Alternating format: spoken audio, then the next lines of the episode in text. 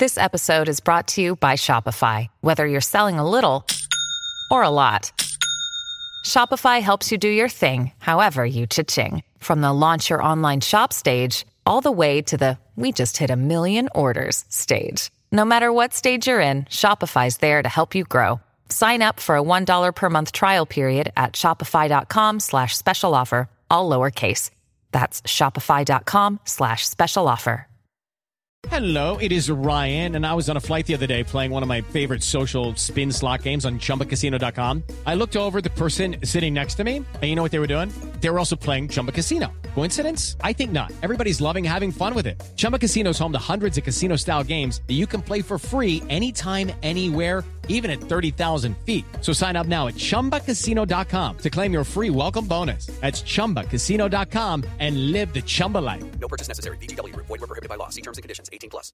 Hello, it is Ryan, and I was on a flight the other day playing one of my favorite social spin slot games on ChumbaCasino.com. I looked over at the person sitting next to me, and you know what they were doing? They were also playing Chumba Casino. Coincidence? I think not. Everybody's loving having fun with it. Chumba Casino is home to hundreds of casino-style games that you can play for free anytime, anywhere, even at 30,000 feet. So sign up now at ChumbaCasino.com to claim your free welcome bonus. That's ChumbaCasino.com and live the Chumba life. No purchase necessary. VGW. Void where prohibited by law. See terms and conditions. 18+.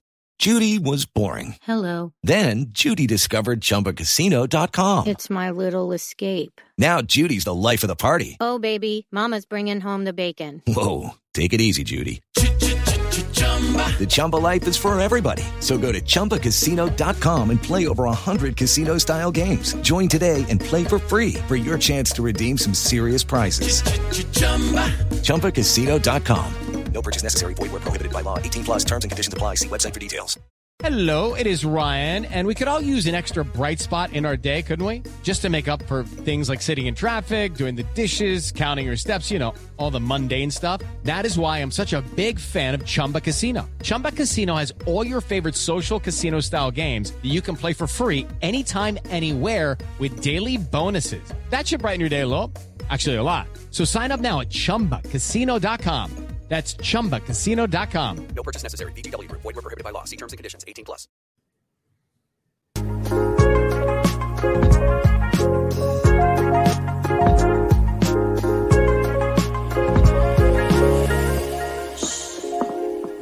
Quiet. Hello, everyone, and welcome back to Silent Podcast, where we're anything but silent. We're here for our amazing race coverage, and as usual, I am your host, Sasha Joseph. Every week, I'm going to be joined by a different guest to talk through this episode, but before we get there, remember, y'all, make sure you're leaving me a 5-star review, and, you know, I'll for sure read it on air. So make sure, you know, you're helping me out. Leave me a 5-star review, a rating, so I know that you're enjoying, maybe so I know that there are Amazing Race listeners out there, you know, that me and my guests aren't the only people out here just refreshing the feed. LMK, okay? I need it. I need it. Give me the 5 stars, all right? And also make sure you're subscribed to the Silent Podcast feed.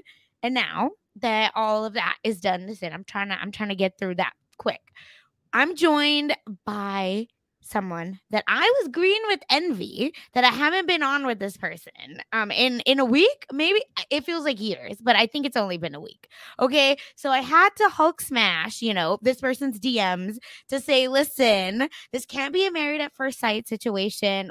We're in it for the long run, and I had to make him come back to the Amazing Race podcast. Welcome back, Jason Reed. How are you? Sasha, I am so happy to be here. Yeah, hold on. Let me gargle. Hold on. Oh, happy to be here with you for this week's Amazing Race. I'm done.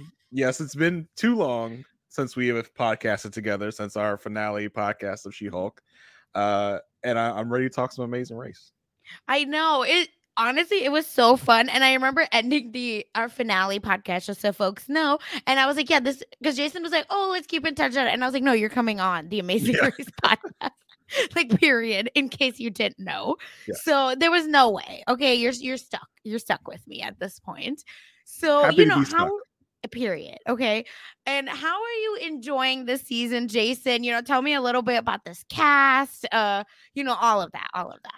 So, I mean, I am enjoying the season. I think for me, it's impossible not to enjoy season of The Amazing Race. I don't think there's like, I mean, there's like a not great season of Amazing Race, but it's always kind of fun.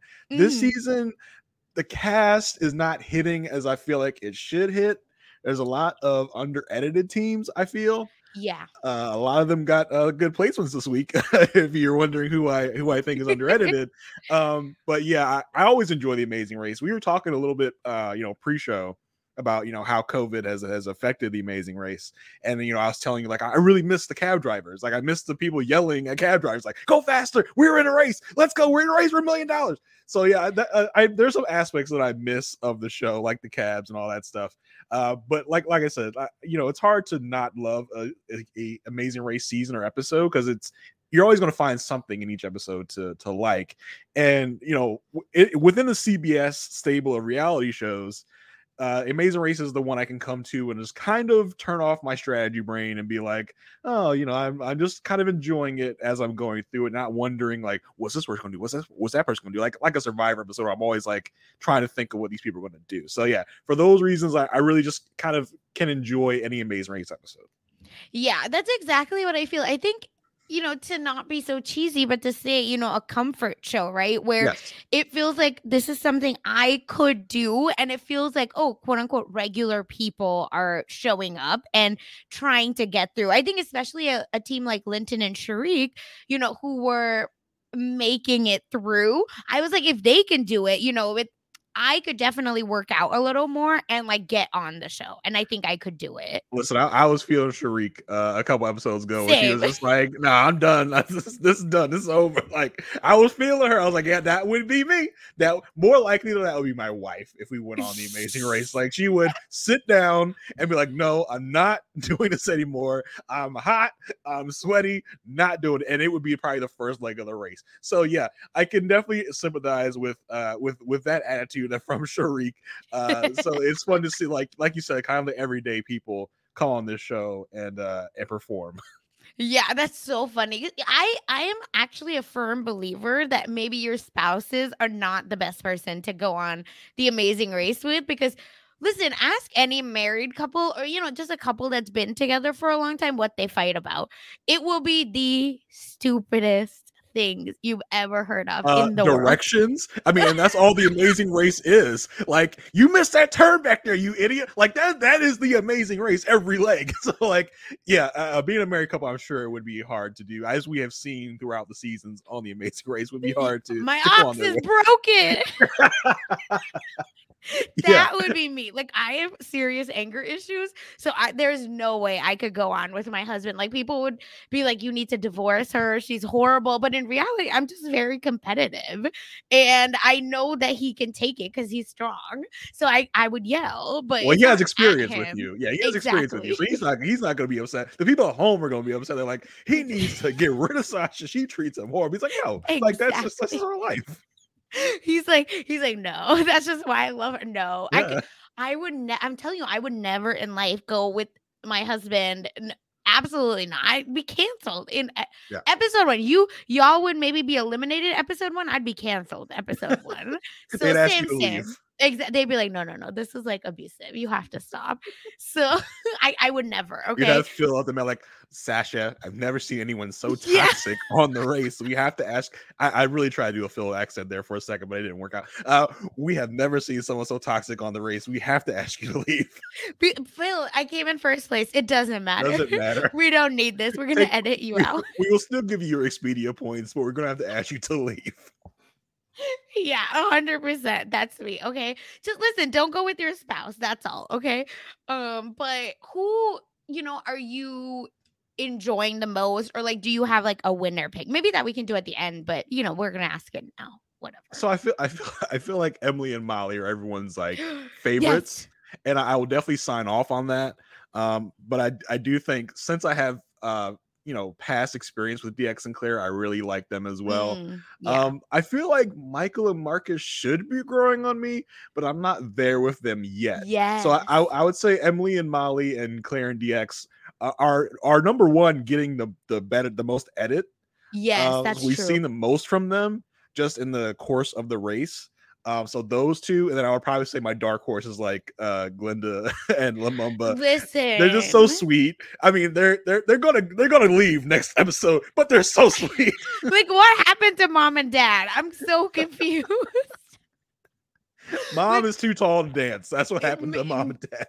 Like, I literally was like, "Are y'all kidding me that you went?" You know, because I was like, "They're in it," because they ended leg one, number two, I believe, or like they were pretty high up. So I was like, how do y'all go from that to this? Like, math ain't math for me. I just have the season wiki up just for reference, and they came in second in the first two legs, right? Oh, first two legs, yeah, and then it was 10th, 8th, 7th, and 7th. So we didn't have a hard fall recently. Please, mom and dad, I'm stressed. Why? But I just, yeah, I love them. If they win, I would be so happy because they're just so much fun. But the Michael and Mo thing, Jason, now that you articulated it, I agree with you. I feel like this is a team I should really be into, but yeah. I'm not. Like, I'm like, okay. I mean, sure. Maybe it's because they're just like two. We've seen this type of team like forever. The two jacked like bros, you know, I mean, bros and brothers together, yeah. I guess. But we've seen this type of team all the time. But I mean, I like them. I just, they're not my favorite. But I feel like the show really wants them to be my favorite. Yeah, they're giving, you know, military, and the show loves like at least one of these, because we had Michael and Mo last season, our bestie police officers. Yeah, yikes. But also flopped. So I was like, oh my God, please not again. Okay, not again. But I love it. But, you know, I think it's time that we start the recap. But before that, you know, you have to show up with a celebrity partner at the starting line. So who are you riding with? So listen, last time I came on this podcast was around football time as well. Yes. Like today is. And I picked Debo Samuel because at the time he was killing it for me on my fantasy teams. So I want to go in a similar vein, but I know Debo is unavailable both for many reasons. Right now he's dealing with some injury issues, but I want to take someone who's killing for me right now in fantasy again this year. And I'm going to take my star running back, Austin Ekeler. Oh, that's good. Who I used approximately 3 weeks ago to kill you in fantasy this season. So I think I'll go with Austin. He's very fast. He's very small and agile. So I think he'll help me out a lot in a lot of these tasks. I'm going to probably get him to do like all the roadblocks. I know it's not even allowed, but listen, like, it's possible. We'll figure it out. They want Austin Ekeler, you know, they want to give him screen time, so they'll make special. They'll make an exception. For all of our celebrity pairs, this is going to be a special Amazing Race in that, like, they want to give the celebrities as much camera time as needed. So exactly, I think it's no roadblock. Limit on this season? Don't worry. Yeah, listen, I'm gonna be on the side just like Lumumba. Chanting Austin on, like, Austin, I don't get discouraged. You're doing great. You're not letting me down. You're doing well. You got 2 touchdowns already. You can get a third. You're doing good. We're just going to totally savage Sasha's team. We're doing well. I don't know. Listen, Jason, I feel like you're forgetting that this was just karma coming back on account that I already did this to you last season. Oh, no. So I just, you know, I feel like the league. I wanted to bring up the past, not the past, not all the way back to last year. Listen, I wanted to bring up this year where I beat you and your partner savagely this year. But all I'm saying is, things have changed, and the commissioner is cooking. That's all I can say. Okay. Well, hey, I was going to get into this, but you brought it up. All right. No one wants to hear about your fantasy team, but no one does. In this league we're talking about, which has some of your favorite podcast personalities. Yes. Me and my partner, Asia Welch, aka Asia Wealth, we are killing it. We are. Okay, we have a losing record, yes, but we have the most points scored in the league. Correct. And we have had the most points scored upon us. So we have been unlucky, but we are kind of killing it. And if we just get a couple of good breaks, if a couple of people lose, we will be shoot right up to the top of this league. I'm telling you that much. So watch out for us. We're coming. Listen, me and Rob Sesternino's team need your prayers and your waiver wires, because that's what I feel like we've been screwed by the most. But anyway, literally no one cares. So I'm sorry, everyone. Yes. We're back. Okay. So me and Debo and Jason and Austin are now on the starting line, and let's get started. And you have Debo on this team. I didn't even realize that. I truly have I made Rob get anyway. I made Rob get him, and here I am. It's my fault. Anyway, I should have just gone with all OU. Should have done that. Anyway, so at the beginning of the race, though, very unfortunate, just like my fantasy team, Phil does tell us, unfortunately, that the race will continue. But there's one pair in the race whose race has come to an end. And we knew this last time that it's going to be COVID related. And unfortunately, Will and Abby are out. How did you feel about how they did this in front of everyone? Like, I would assume they already told them beforehand, Will and Abby. But like to have Phil like hold up a phone in front of all the other teams, like, Will and Abby, I got bad news. You're out. And as all the other teams just stand there like gasping, like, oh my God. I mean, I'm sure they already knew something was up because Will and Abby weren't there with at the starting line. It was such a weird way to do that. Yeah, why such a little phone, right? Like, couldn't it at least be an iPad? Could the rest of them even hear what was going on? Exactly. So it was just very awkward, I have to say. And I wonder if it's because the COVID test, maybe gets done that morning and the turnaround time was very short. But either way, I was trying to gather stuff from their exit interviews, but it's, again, maybe I'm wrong and I didn't hear it well, but yeah, it seemed like they were just so happy and they understand, but it was awkward. And that's it ended. Will and Abby are like the most pleasant people in the world. So, I mean, they weren't going to be like, I guess, cursing and ranting and raving. So, I mean, they took it in stride for sure. I mean, it seemed like probably one of them had COVID and the other maybe didn't because they were in separate hotel rooms. That's what I was about to bring up too, is like, did folks notice that they seemed to be in different rooms, which is, I think, even more of a bummer, because I'd be like, at this point, just give it to me, I don't even care, let's be in the same room, because I literally can't. My wife and I have discussed, like, with one of us that gets COVID, like, I mean, what are we going to, like, more than likely we both got it. I do wonder, like, how they had it and no one else did, like, because they seem to all be in the same spaces, so I thought that was weird. It could be that they were doing something, they hung out somewhere, they ate somewhere, one person that one in a million like crossed them and coughed and that was it.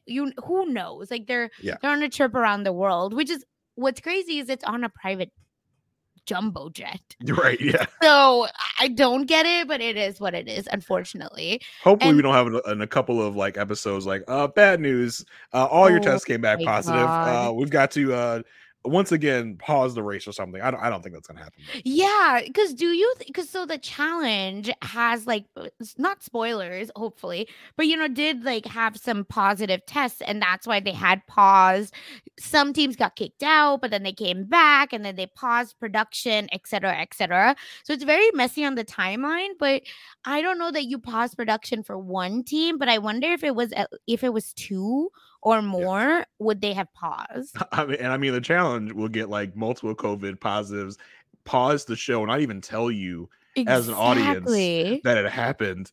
But Amazing Race, I guess, is, very, I guess, upfront with everything. This is what Amazing Race challenge. Is great. Yeah. Exactly. Listen, #1 show. Okay. And Abby and Will were very sweet. They were like, we loved every single minute. We're going to be, forever grateful, blah, blah, blah. Fine. That's why their edit, I think, was as bad as it was, or as non-existent as it was, when they were kind of middle of the pack, or mid to high even, I will say. So it all makes sense. I'm stressed now for the #1 team, because they did not get that great of an edit before this like leg. I when when we saw the preview for this episode and found out someone was getting COVID, I was like, okay, so which of our under-edited teams is it going to be? I was like, Aubrey and David, Quinton and Maddie, or Will and Abby. Luis, yeah. So, like, yeah, and Luis and Michelle, I mean, they just got first, but like you said, other than that, there has been very little of them on the show. Like, they're not even narrating the leg when they're winning said leg. It makes no sense, I have to say. But it's okay. A few tears are shed. Everyone's sad, but don't worry, everyone. Because I think Phil said this on the camera while he was on the phone with them, I mean, is that he was like, oh, folks, just so you all know, no, this will be a non-elimination leg. I was like, at least hang up the phone. Yikes. Like, Phil, we're just going to go, okay? Thanks. We're going to hang up now. I would be like, you're cutting out, bad connection, bye. So anyway, they're now going to be running leg 5, which I can't believe we're only on leg 5, in Amman. And the only thing that happens is there will be a penalty for coming in last. The team that is first to or final team to arrive at the pit stop will start at the next leg 45 minutes behind the first group. Okay. So I mean, first of all, are you okay with this? Would you have preferred them to like get another team? Like, I'm sure if they went to like Linton and Shariq, you're like, good news, you can come back to the show. Shariq be like, no, we are not coming back. I'm done with this. I thought I escaped. I'm not coming back. Would you prefer them to bring back a previous team, or was this good enough for you? Yeah, because we were okay with it last season. Granted, it was the whole production got shut down, so a bunch of older teams came back. But I will say I wouldn't mind like Linton and Shariq or Rich and Dom maybe coming back. Oh, I love Rich and Dom. I wish they bring them back. They were so their funny. Edit was mess, but so crazy. It would have been fun to watch. Yeah. And you know, and he says, you know, you'll be starting 45 minutes after the first team, which it kind of makes it seem like it's this big to do, but really the teams leave in 15-minute groups anyway. Yeah. So really it's kind of like a 15-minute penalty, which in the grand scheme of things is only the Amazing Race where anything can happen. It's not that big of a deal. Yeah, the only asterisk I will say is these legs have been pretty short. The biggest and most confusing piece of this whole leg was finding the bookstore, right? Yeah, I feel like everything else was kind of whatever. Yeah, it seemed like finding like most of the stuff was hard. Yeah, this leg, true. But I don't think any team lost that big of amount of time. Mm-hmm. And like you're saying, the legs have been pretty short. So yeah, 15 minutes, and if the legs are constructed like these last few, 15 minutes will be crucial. Yeah, that's the only reason why I think 45 minutes is a lot. But outside of that, if it was regular Amazing Race, no, 45 minutes is not that big of a deal. I think you do a roadblock instead, not a roadblock, a speed bump. Yeah, there you go, speed bump. I was trying to find it too. Wait, no, a speed bump instead, where you know we get more tasks, which I feel like, I don't know about you, I'm craving, right? Like I'm craving for them to do more. It feels so basic. Yeah, I'm craving complicated tasks that maybe will take a team an hour or two, like on normal. Like normal teams will come there do an hour or two, because it seems like these tasks are taking like 30 minutes or less for most of these tasks. And I mean, you know, we'll get into the dance challenge, but like this is what happens when you cast a whole bunch of coordinated people. You know, the tasks don't seem that hard. But yeah, I crave for complicated tasks like the Ducati challenge a few legs ago. So it seems since then everything's been kind of paint by numbers, do this and this and you'll be okay.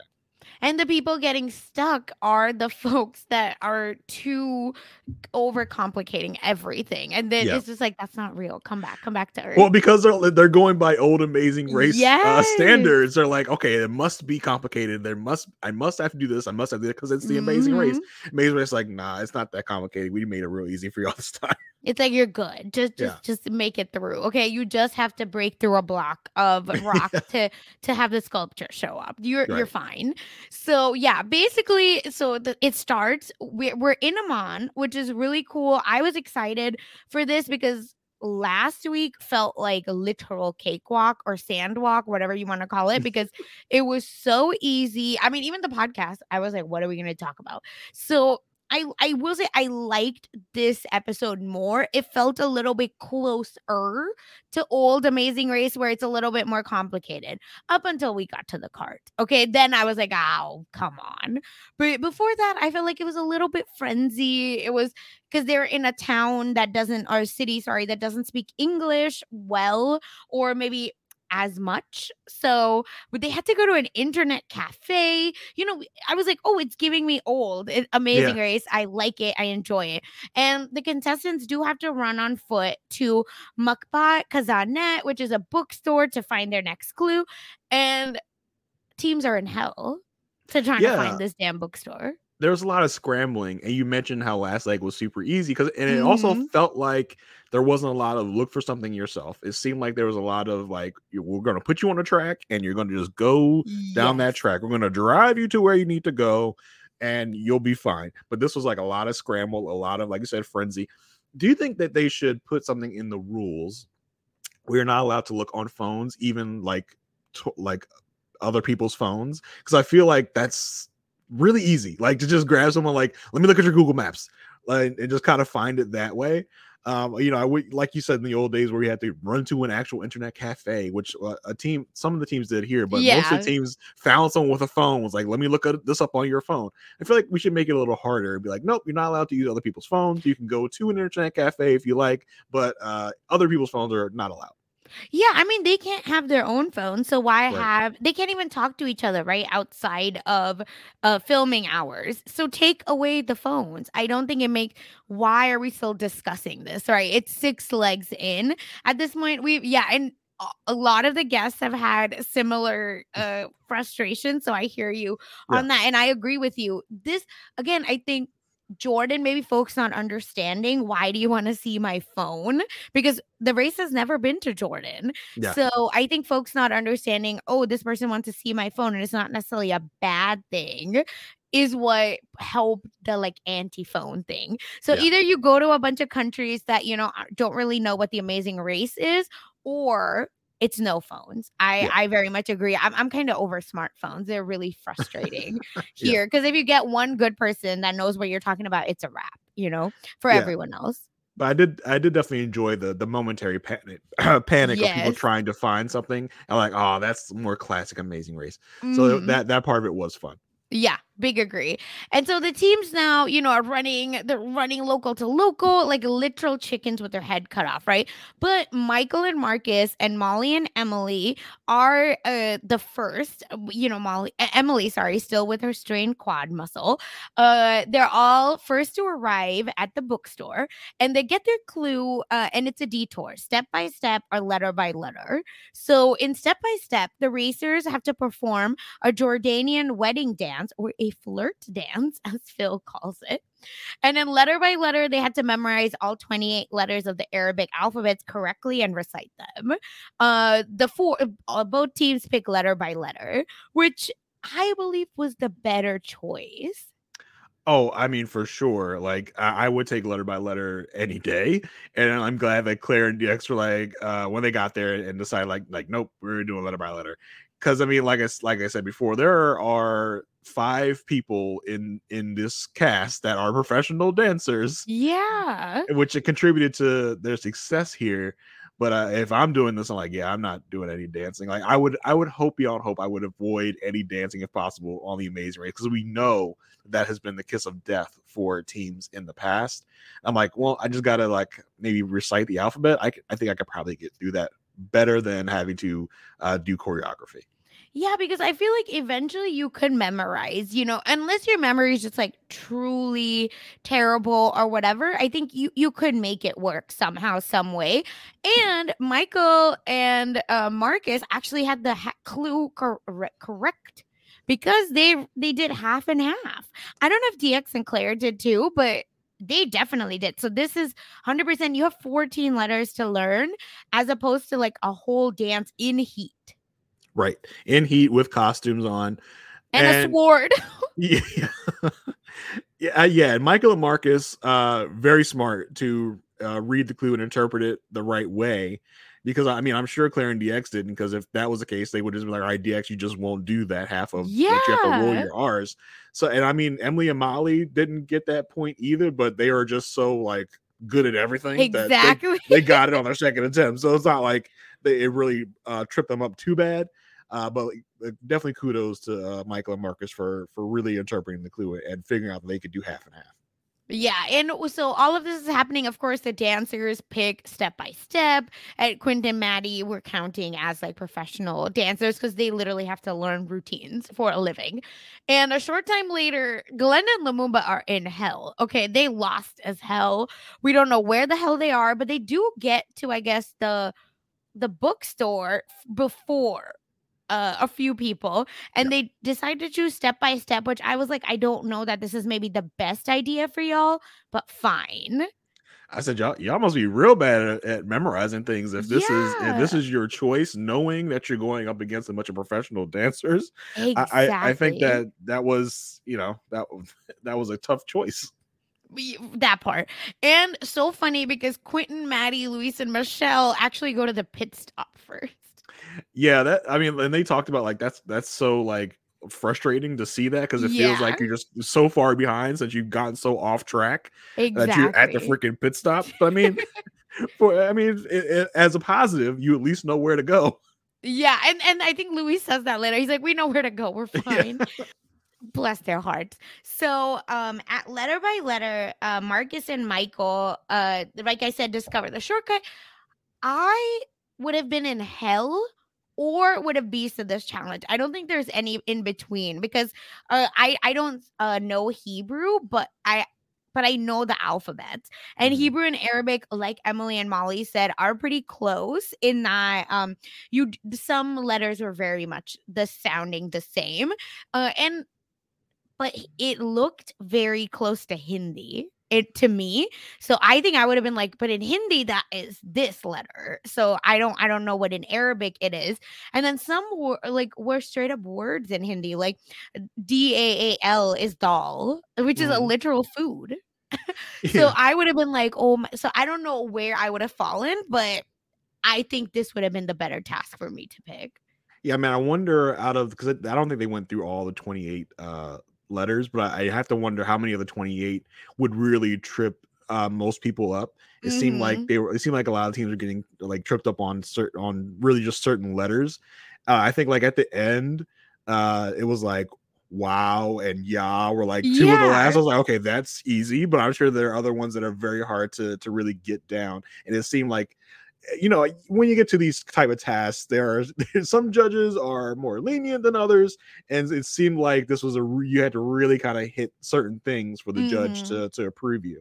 So yeah, it would have been tough, but I definitely would have preferred that over dance routine. Yeah, I wouldn't like. I don't think I'm a bad dancer, but going up against actual dancers couldn't be me, right? Especially when I do have a little bit of understanding. And just shout out to Emily and Molly. How beautiful is it to see Asian Jews represented on the on like a show? Period. Yes, for sure. And doing a challenge where you actually have to, you know, use that piece. So I just, you know, shout that out. It just felt so good to be seen in many ways from that. And then DX and Claire, why was he rolling his R's? Because it's like from the epiglottis. Like, if any Indians are out there listening and have watched the movie My Name is Khan, I just posted this on my Twitter, Jason, but there's a guy there's a scene in a movie and he says from your epiglottis. Oh my gosh! What was that? Was that letter they were getting stuck on? Yeah, like because he just kept saying like, I don't know how to roll R's, but I don't know that there are that many like R sound. It was very much like. So maybe in his mind that sounded like R's. That probably is horrible. Well, yeah, because when he did the gurgle, he got it. So that, yeah, exactly. Like, you know. So because that's why I don't think it was an R. Yeah. But of course, Claire was like, just drink the water and gurgle, which I was like, please stop this. Stop. End it. Listen, they're such a cute couple, and they seem to really work well together. And I was surprised that Derek didn't discover the same like kind of shortcut, because he seems like to be a very detail oriented person. Yeah, so I was surprised he didn't get that shortcut either. Same. Him and Claire, I feel like, would have been the team to figure that out. But I think they might get hyper focused onto something, and then that's it for them, is what it seemed like. And God, Emily and Molly are out of control, because even though it was their second try, I feel like, because I watched this episode twice, Michael and Marcus got the ta and the tha confused, like split. Although they were right after each other, so maybe that's why they gave it to them. Yeah. But I will say they did switch it. So that's all I have to say. I guess it's okay. But, you know, I seen it. And but that's how, like, in Hindi alphabet is too. Like, Hindi consonants are pretty similar, where there's also a literal ta and ta. So I get it. I'll allow it, I guess. You know, Judge was letting it go. And, again, not sure why other folks didn't pick it. Now at the dancing challenge. So funny, because everyone's like very confident. I have to say, Jason, it feels like folks are very into it. And Aubrey and David and Luis and Michelle are like, yeah. We're going to get it on our first try. We're going to kill it. Da-da-da. They did no such thing. I don't understand. I was surprised that they were that confident. I mean, you would think, knowing as dancers, they would know that you're probably not going to nail something on the first go-round you go at it. But, I mean, they did get on the second. And I have to imagine, even for these professional dancers, this choreography is not going to be that complicated. No. But you're not going to get on the first try. Like, you're going to have to pick it up for a second, because I'm sure they were also rushing. They were just like, okay, show us one time. They're going to go try it. But, no, they had to, like, kind of get it down for a second. But everybody except for Glinda and Lumumba really kind of picked up. I think everyone got on their second attempt. I think Quinton and Maddie got on the first attempt, I think. Wow. But that's probably, you know, I wonder what the schedule is of cheerleaders, how quickly they have to learn routines. Yeah, that's true. But that's probably why, because, they were so good. And, they weren't really any other issues with the teams. I was just like, okay, the confidence is on 10.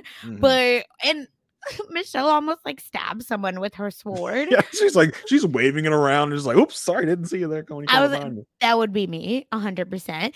And then I still don't know why Glinda and Lumumba didn't switch here.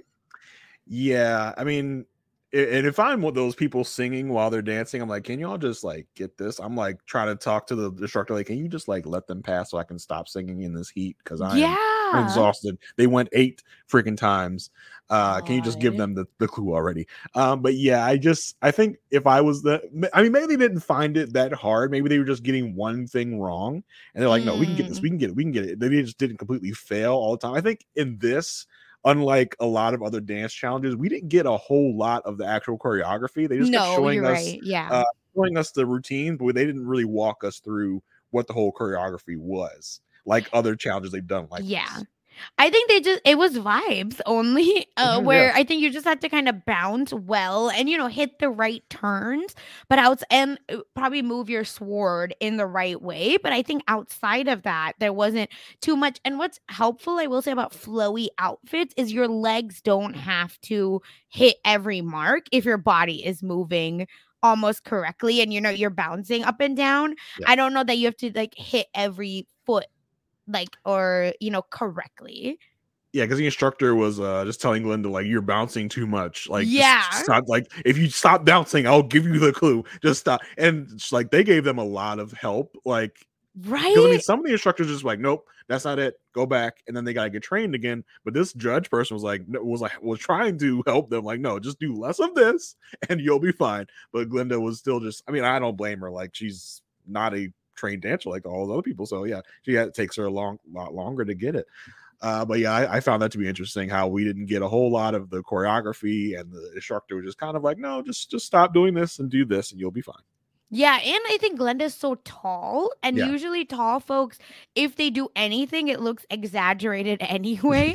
So I think that's why it was probably even more, because it's like, you just need to do the move. You don't need to exaggerate anything. And Lumumba probably actually needed to exaggerate more to match, because he's shorter than her. Yes. And I understand that as a short human, it is what it is. You have to be more extra because of that. But I loved it, and she did. the instructor does tell Aubrey and David, like, you have to do eye contact. So yeah. I appreciated the like choreography help because we knew, right, they were gonna get it all. I just appreciated they didn't get it on their first try because it would have been too just like, okay, come on. Exactly. I get it. And then we get now they have to go to the roadblock, where I feel like everything goes to hell a little bit because the roadblock is who's feeling broken carted, and where they had to build a cart and bring it to the pit stop. Unfortunately, our boys get lost on the way. Yeah, poor Michael and Marcus seem to have some issues with the directions at certain points, which may end up being their downfall in the race. But I think everything besides that, they do pretty well at. So I was interested to see how they would do at this. Yeah, and I will say sorry to go back, but for the detour, because Luis and Michelle do get to the roadblock first because of that, because the boys get lost. But I do think that it's not because necessarily one task was that much easier than the other. It's just that we're dealing with professional dancers and regular people. So that's maybe why these two tasks felt more even when I don't know that they were. Yeah, I mean, I think if you had more people like Glinda and Lumumba, it would have been like a typical Amazing Race season where you have multiple teams having to go right at one after the other with their attempts. Like, all right, they're going to go. Let's see if they get it. Oh no, they fell. Let's go. We can do this now. Let's go. But you had Amazing Race. Stop casting so many professional dancers when you know you're going to have a bunch of dance challenges. When I first saw this cast and saw their like occupations, I was like, oh, so many dancers. Like this is going to be. I figured something like this was going to happen, and it did, and it kind of it hurts the entertainment value a little bit, but yeah, it's fine. But you know, and this is what will happen. You'll have like someone like Glinda and Lumumba fall behind like that because of this. But I appreciated the everyman, experience of trying to do some choreography, and I'm sure it's not the last time that they will have choreography in the season. No. So choreography or singing. We don't have a bunch of professional singers, so maybe we'll get a little more tripped up then. Can't wait. So now we do have everyone does show up eventually, where now Claire and Derek are also there. Emily and Molly are there. But woof, Emily and Molly make a huge, huge mistake. And Molly, I believe, does the tasks. But whereas Emily, the Ducati whisperer, the IKEA expert, has not done this task. I love that they were like, oh, thank God Emily's not doing it because she would have killed all of us.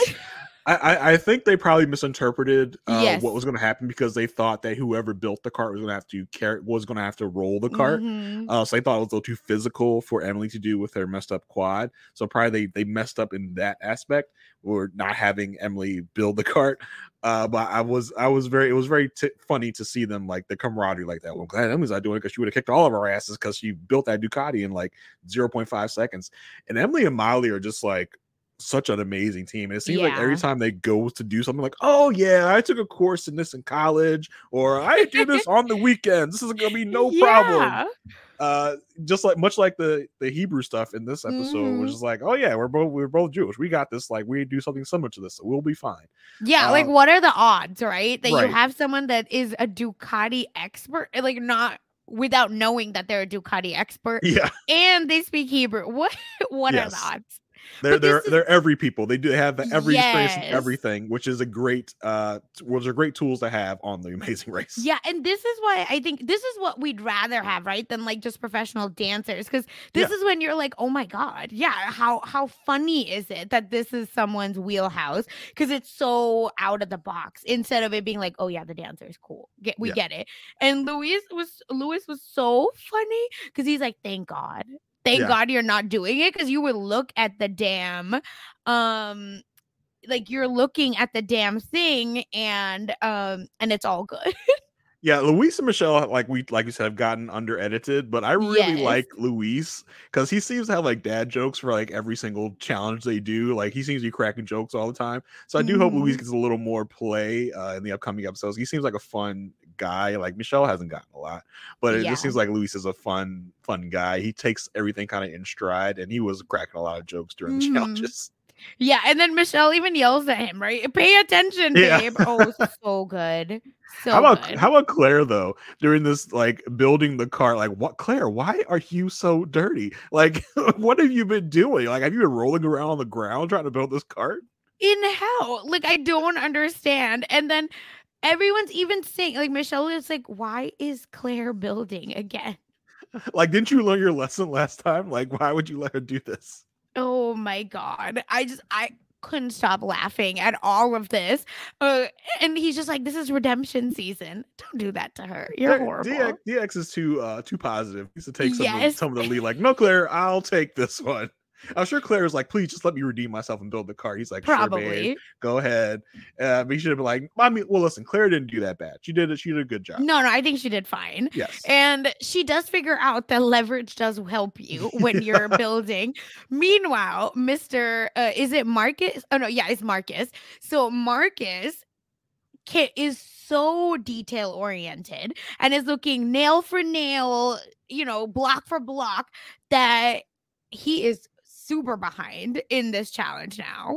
Yeah, I think he's like comparing this too much to the Ducati challenge, which had to be super detailed. But this is like, no, just freaking build it. Like, it literally doesn't even have to survive outside of this little park that you're in. You can just like I thought at one point, like, they could just take all the parts once they got out of the park and just carry it in their hands across the finish line. Yeah, so did it feel like the cart fell apart as in I just didn't build it well, like with one nail each, what if I would have just like stacked it on top of each other, like four slats of things and just taken it, and then my partner would have had the wheels and the handle, and I just take it. Does that work? I think to get out of the park, you have to have at least have it like nailed, because I mean the judge comes over, he's like to Luis, is like, oh, you don't have a nail in this side, and Luis just pounds a nail and he's like, all right, fine, go. Like, it doesn't seem like it was like they tested a lot. I think he just like kicked it with his leg, it didn't fall over. He's like, yeah, you're good, go ahead. But at that point they leave the park and then it starts falling apart after they start using it. Now, I didn't feel like this was very clear. Did they have one side of the cart done and they had to complete the other side of the cart, or did they have like just to build this all from scratch? It felt like from scratch, right? Because of just the way they showed us the start. I don't know that we got the whole thing. Max, they might have had like a little bit of a skeleton, like a base, and maybe the handle thing. Yeah, like a frame. But besides that, I don't think they had like anything else. But the focus was very much on putting the slats on the side, so that's why maybe they did have a frame. Again, was that a timing thing? Because why are we giving them a frame? The shit doesn't even have to be together anyway. How long do you think it took the average team to make this? Like, and just ballpark, 30 minutes? Yeah, I would say 30 to 45 minutes probably. Yeah, 45, I think. Yeah, like, if you want to be really careful, I think 45 minutes, is a good one. Seemed like Luis cobbled the thing together in 15 minutes. That's like, what I was going to say. It's not falling over. We're good, right? But then that kind of comes back to bite. Mm-hmm. I mean, it doesn't really, but it could have come back to bite them when they tried to take off with it and it falls apart. Even though they got past the judging, they had to just basically build it over again. Yeah, which, again, it didn't seem like it mattered once you left. So that's when I'm saying, what if my shit fell apart and I was like, great, what we're gonna do is just stack it, like, literally. Can I just run across with all the supplies? Yeah. At the end, Phil was, I forgot who he told this, so he was like, it fell apart, but you got here. Yeah, to Aubrey and David, I think. Yeah, like, I mean, it fell apart, but you got here in one piece, so you're fine. I wanted to be like, you have to take it outside of this area, rebuild it, and then come back with it all together. Like, that would have been like a little much, but I wouldn't have been surprised. But don't you think they could have at least been like, hey, I need you to like roll it in? Yeah, you can't be holding it up. You need to roll it on the wheels. Yeah, something like that would have been good. Or tell the judge, like, no, you need to be a little more hard on these people as you're judging it. Make sure that it can transport stuff. And I wasn't even sure what they were transporting. I saw those like ball pit balls. Yeah, this really felt like kind of slapdash. Like, it was just like, we're not even going to like tell you what they're putting in the cart, or they didn't focus on that stuff. Like you said, this was kind of fast, like just kind of really blazed through this whole episode and didn't really give us a lot of detail on things. Yeah, and here's my question, right, for you. Do you think it would have been good for that they had to then go shopping with said cart? Because we get a whole, like Phil does a whole, like you could call it a wagon, a this, a that, but it's used for shopping. So to me, you build a cart and then you at least have to get 3 things from the market. That is a really good point. That would have been a lot better because we've done these type of style tasks before. Yes. You have to go into a local like bazaar and pick up certain supplies, certain items. Yeah, put it in the cart and then you go to the pit stop. That would have been perfect.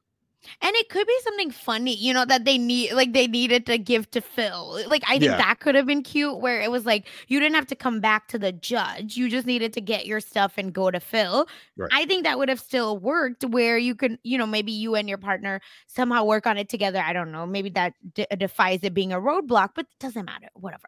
Mm-hmm. But that's what I think Emily and Molly thought it would be. But unfortunately, they thought they would have they thought they were going to have to run around and do stuff, but they literally just had to run to the pit stop, which would have required Emily to run anyway. So exactly, you know, might as well. And I see Emily pulling the cart as they were leaving too? Yes, that's like, I was like, none of this makes sense. Yeah, like that didn't make any sense. I was like, I thought you were injured. What are you doing? This probably how she kept re-injuring herself, because I was like, at this point, when will my girl get better? Because an injury can't take her out. Listen, like I'll fight somebody. This is Chekhov's like quad. I'm like, I'm really worried. I'm just like, is this gonna be what takes them out? Like whether it be a, you know, medevac or it just caused them to be really slow and getting last. I'm really worried because and when it was in the previously on, I was like, oh crap, like this is gonna come up again. Like I was really hoping that it didn't like do them in. But they persevered through this one. And, you know, it feels like our teams that were frontrunners, like a Emily and Molly and a Marcus and Michael, really got tripped up only due to the fact that our dancers got a dance challenge. Exactly. That's what I was going to say. I think if there was any other thing, right? Again, my point, we talked about this last episode, Sabrina and I, where why aren't we talking spices? Why aren't we highlighting more of the culture? Yes. In Jordan, what... A dance is fine, but that could have been, you know, a dance, or it should have been like you have to attend a wedding, right? And we've seen different versions of this where you have to attend a ceremony and then maybe you have to perform the dance at a wedding, right? Or maybe you have to make a delicacy that is made there or do something, not just build a cart. Dances when there's 3 teams full of dancers. Right. Like, don't just make it something like build a cart, which will tell you what the name is, you know, locally, but that's not enough of a flavor of where we're at to really make it worthwhile to be in Jordan. Exactly. And you could build a cart anywhere, right? Like, why do you need to be in Jordan?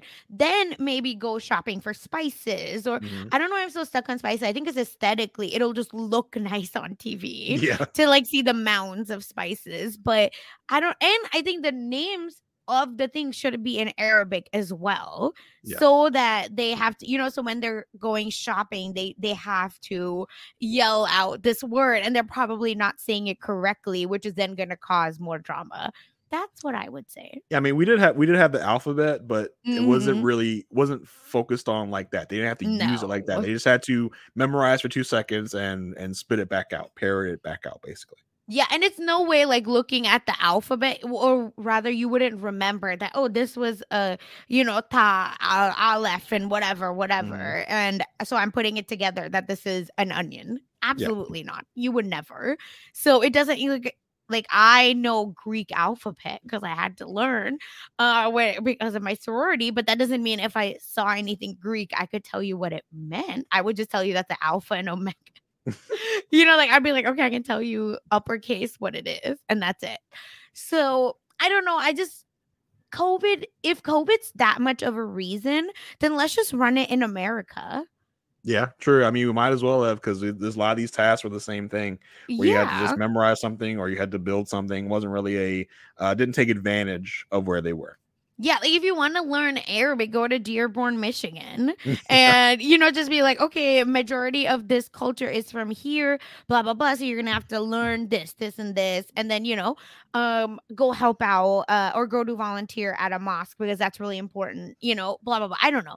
Not that I'm just opening up mosques for people, but I'm just saying. Yeah, and I think part of the COVID of it is that before when we were in these different countries, we had to deal with a lot of locals. Yeah. Right? And we have pretty much eliminated that for the most part in the COVID style Amazing Races. A lot of build this yourself or do this. We're not taking cabs. We're not doing a bunch of this other stuff that forces you to interact with locals, like shopping in a market or something like that. We don't have a lot of that this season. We have the instructors, sure, but we don't spend a lot of time with them. No. I just feel like that's part of what's missing from the COVID era Amazing Race. Yeah, and again, I'm wondering if a bazaar might be too much COVID related, right? Yes. Like to walk through it, but Phil was walking through it. Yeah. So, that's a good point. What's the difference? But he doesn't have prolonged exposure. It's probably just like a couple minute walk through. But if you're wearing a mask, you know. Yeah. Whatever. The masking is not very consistent throughout the episode. Sometimes it's on, sometimes it's off. I mean, that may be how we caught COVID, Amazing Race. So maybe you want to be a little more strict with those mask rules. And they have like good masks. Like I think they're KN95. So I was like, listen, just put a mask on. Maybe it doesn't look good for the cameras. I don't care because I want to see them. I need to see the struggle a little bit more. Yeah. But whatever. I want this to be hard for them. A little bit. You know, I want them to be racing. And then also, we're talking about the dancers, but are we really going to forget that there's a helicopter mechanic and he's constantly doing tasks about putting stuff together? Yes, because I mean, he did well with the Ducati, right? If I remember. Yeah, and he did well with the cart building because they got there pretty late, I want to say. And maybe they got there like fifth. And they left second, I believe. Yeah, they left second. Yeah, they left second. Michelle. Mm-hmm. Yeah, so yeah, I mean, we're pretty much giving him what exactly his wheelhouse is, which isn't terrible, but it's like, yeah, that's obviously why he finished that soon. Yeah, and between them again, you think then this is like a not like a team that's just unstoppable, but you get the dancer and a helicopter mechanic together, and he seems like a pretty good dancer too. I mean, I'm assuming she's not going to marry someone, probably maybe would or not marry. Well, I mean, they're partner dancers. Yeah, they dance together, right? Okay, they do. That's what I thought. Okay. Yeah, Luis is the one that's paired with the dancer. Right. That's true. Even though he's not a dancer, but he seems to be picking it up pretty well when they have to do these type of things. So I think they got second attempt too. So he's doing pretty well with not being a dancer, being paired with a dancer. Yeah, and I mean they got second attempt because he just didn't know when to start. You just had to wait. Yeah, exactly. Before you started, that's all it was. So yeah, I feel like they can maybe change up the tasks a little bit more because I have to say it's beautiful to finally see a female team that we're not like, oh, how can you give them tasks that, you know, that hurt them? Like they're out of control. They're so good that the tasks itself aren't an issue. Yeah. I'm really, really just hoping we don't get a repeat of Kayla and Rochelle. Was that her name? Yeah. From last season where they come so close. They just come up just short. But I really do enjoy them. And you know, all of our first, second, third placers are our like underrated teams of our dancers, which I'm sure by the time next episode comes up, hopefully it will level out at some point. Yeah, I think so. Yeah. So here's the thing, right? Because basically the leg 5 results were Luis and Michelle, and they do get Expedia points. Ooh, for a trip to Barcelona, or Expedia points for Barcelona. Right? I think it's and it's fine. Like they showed us some cool things, which I'm very sad because I used to think the Amazing Race had one of the better prizes. Yeah, yeah. But, I mean, a trip is. I mean, but like. But do I have to use those Expedia points on that? Or can I be like, well, I want to use it on this other thing instead? Yeah, it makes no sense. Okay, because they said that it's planned by the Expedia experts. Yeah. I mean, like you said last episode, I'm sure it's COVID related why they can't just give them the actual trip. Exactly. But, you know, I'm sure they are highly suggested to use their points on that thing they've planned for them. Yeah. And yeah, so we get a check-in. It's fine. Then we have Aubrey and David, Quinton and Maddie, the dancers. But it wasn't necessarily just because of the dancing. I think there was just some confusion with the cart. And then Derek and Claire and Michael and Marcus, who have fallen a little bit. And Molly and Emily, who fell. But only because of the stupid mistake. And then Glinda and Lumumba, which Glinda was so sweet. She did do the roadblock, and she was like, I feel like I'm letting my husband down. And he's like, no, you're not. Lumumba is a great husband. He's very supportive. There are other teams we've seen in the past that he would have been like, come on, let's go. You got to do this now. Would have been barking at his wife to get this done, but he's very patient. I mean, maybe it also has something to do with knowing that you're not going to get eliminated, so he's not that stressed about it. Do you think they had to like encourage the teams, like, okay, pick up the pace? I mean, if I knew that I was only going to get like a 15-minute like penalty from the team in front of me, I might not have hurried as much as some of these other teams did. I'd be like walking a little bit. Like, I mean, what's the problem? I know I'm not going to get eliminated. I'm going to have to start later than everybody else, but I mean, is that really that bad? The Amazing Race, where it could be an equalizer somewhere. But yeah, I don't know if I would have been as urgent as some of these other teams. Yeah, like if I'm an Emily and Molly, I'm walking everything because I am not like in that. Like I don't want to come in last, and I think there's a way you do it without coming in last, but still not going super hard. And I think they did. I'm telling you, if the right person did the IKEA task of putting stuff together, I think they would have placed higher without really trying too hard. Yeah, like, this is kind of a free period. Just walk a little bit, save up your quad energy. Like this, it's more important for you to be like in a better physical spot, next leg when things really matter. So yeah, that may have been my approach if I was in this situation. Yeah, I think it's just unfortunate for Glinda and Lumumba because they're just like last consistently.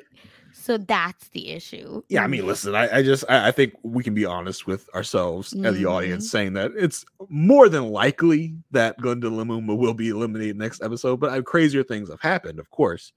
But they're not looking too hot right now. I have hope for them. I would rather see a under-edited team like a Quinton and Maddie leave if we're not going to get any content from them. Although I do enjoy Quinton, the things we have seen from him are fun. Like he was like grabbing something like when he's building the cart with his foot. He's like, this is the advantage of being a dancer. He seems like a fun personality. We're just not getting a lot of him on the show.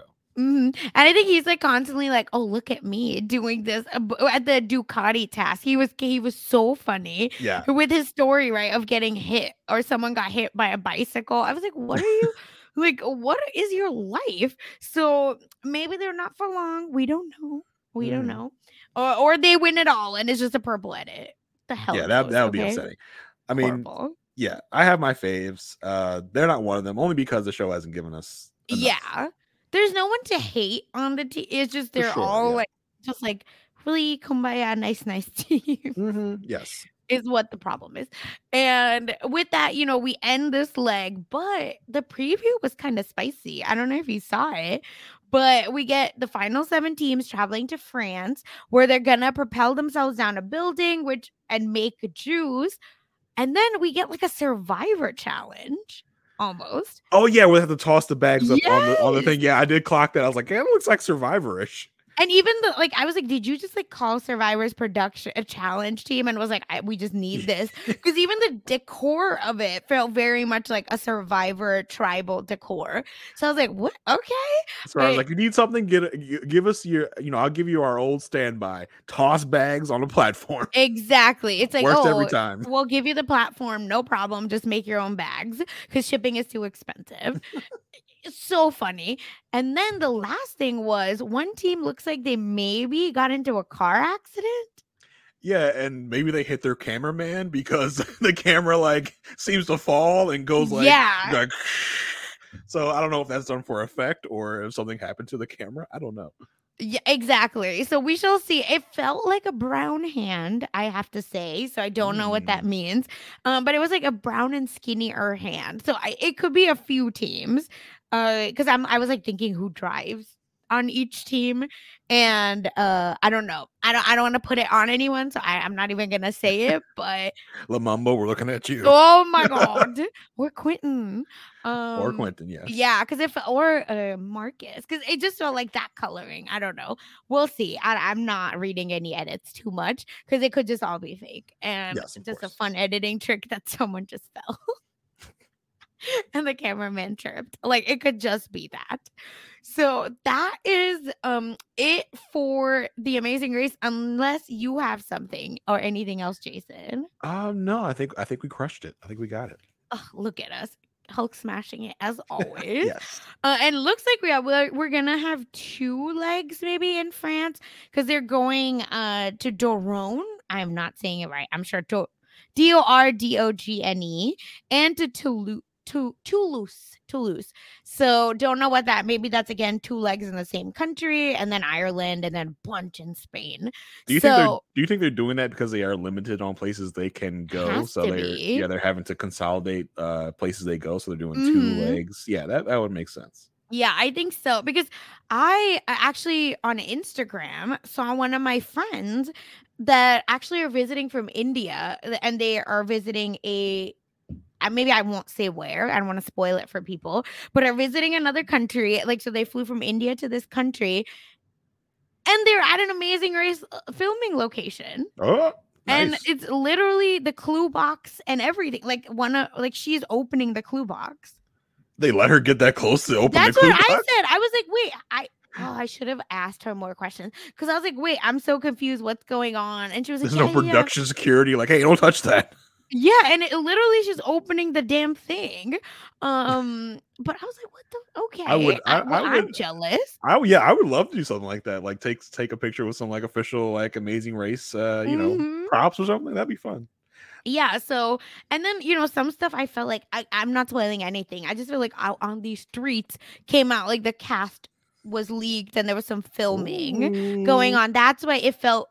I saw that on Twitter, and then I go on Instagram, and I was like, not me knowing people that are literally on the set of an Amazing Race. Like, you must feel like Asia, who knows everyone right? on every reality show. Imagine, if only. Okay, so I feel, I needed to bring that to the podcast, something fun, for the kids. But yeah, I'm excited for this season. I feel like. Emily and Molly, let's make it happen. But DX and Claire, I think, might be, like you said, the front runners here with Luis and Michelle. Yeah, I think we have three solid teams that, as far as I can see, may be front runners. And in Michael and Marcus, DX and Claire, and Emily and Molly. Luis and Michelle have surprised by getting first place in these last two legs, but I think we're all just kind of like. Is that real though? Like I was kind of doubting that. Like, but who knows? Maybe they can surprise us. But I think those three teams that I named are probably our front runners for the season. Agreed. Only by reading the edit, I think. So we'll see if that comes to fruition or not. Yeah, fingers crossed that all your faves make it to where they need to. And with that, Jason, if nothing else, where can the people find you? You can check me out on Twitter at JAYR1085. Every week, I'm on the podcast A Perfect Match with my co-host, Asia Welch, as we go through the show, Married at First Sight. We are nearing the end of another season. We had our Decision Day episode, which is when all the couples decide whether or not they're going to stay together or not. It was one of the wilder episodes. Oh, wow. So check that out. Even if you don't watch the show, we run down every episode, so you don't have to watch it. But we do have a lot of fun recapping it.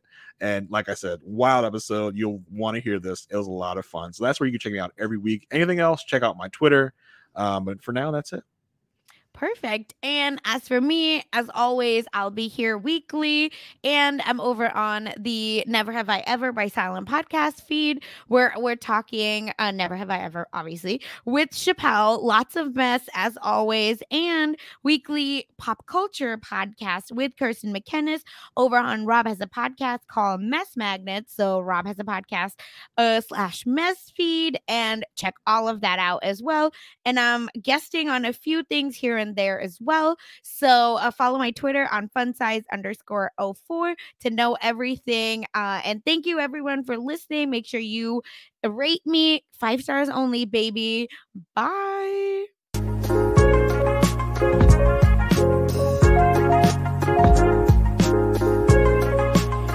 is Ryan here, and I have a question for you. What do you do when you win? Like, are you a fist pumper? A woohooer, a hand clapper, a high fiver. I kind of like the high five, but if you want to hone in on those winning moves, check out Chumba Casino. At chumbacasino.com, choose from hundreds of social casino style games for your chance to redeem serious cash prizes. There are new game releases weekly, plus free daily bonuses. So don't wait. Start having the most fun ever at chumbacasino.com. No purchase necessary. VGW Group. Void where prohibited by law. See terms and conditions. 18+. Lucky Land Casino, asking people, what's the weirdest place you've gotten lucky? Lucky? In line at the deli, I guess? Aha, in my dentist's office. More than once, actually. Do I have to say? Yes, you do. In the car, before my kids' PTA meeting. Really? Yes. Excuse me, what's the weirdest place you've gotten lucky? I never win and tell. Well, there you have it. You can get lucky anywhere, playing at LuckyLandSlots.com. Play for free right now. Are you feeling lucky? No purchase necessary. Void where prohibited by law. 18+. Terms and conditions apply. See website for details. Step into the world of power, loyalty, and luck. I'm going to make him an offer he can't refuse. With family, cannolis, and spins mean everything. Now, you want to get mixed up in the family business. Introducing The Godfather at ChumbaCasino.com. Test your luck in the shadowy world of The Godfather slot. Someday, I will call upon you to do a service for me. Play The Godfather, now at ChumbaCasino.com. Welcome to the family. No purchase necessary. VGW Group. Void where prohibited by law. 18+. Terms and conditions apply. This is the story of the one. As head of maintenance at a concert hall, he knows the show must always go on. That's why he works behind the scenes, ensuring every light is working, the HVAC is humming, and his facility shines. With Grainger's supplies and solutions for every challenge he faces, plus 24/7 customer support, his venue never misses a beat. Call QuickGrainger.com or just stop by. Grainger, for the ones who get it done. Judy was boring. Hello. Then Judy discovered ChumbaCasino.com. It's my little escape. Now Judy's the life of the party. Oh, baby, mama's bringing home the bacon. Whoa, take it easy, Judy. The Chumba life is for everybody. So go to ChumbaCasino.com and play over 100 casino-style games. Join today and play for free for your chance to redeem some serious prizes. Ch-ch-chumba. ChumbaCasino.com. No purchase necessary. Void where prohibited by law. 18+. Terms and conditions apply. See website for details.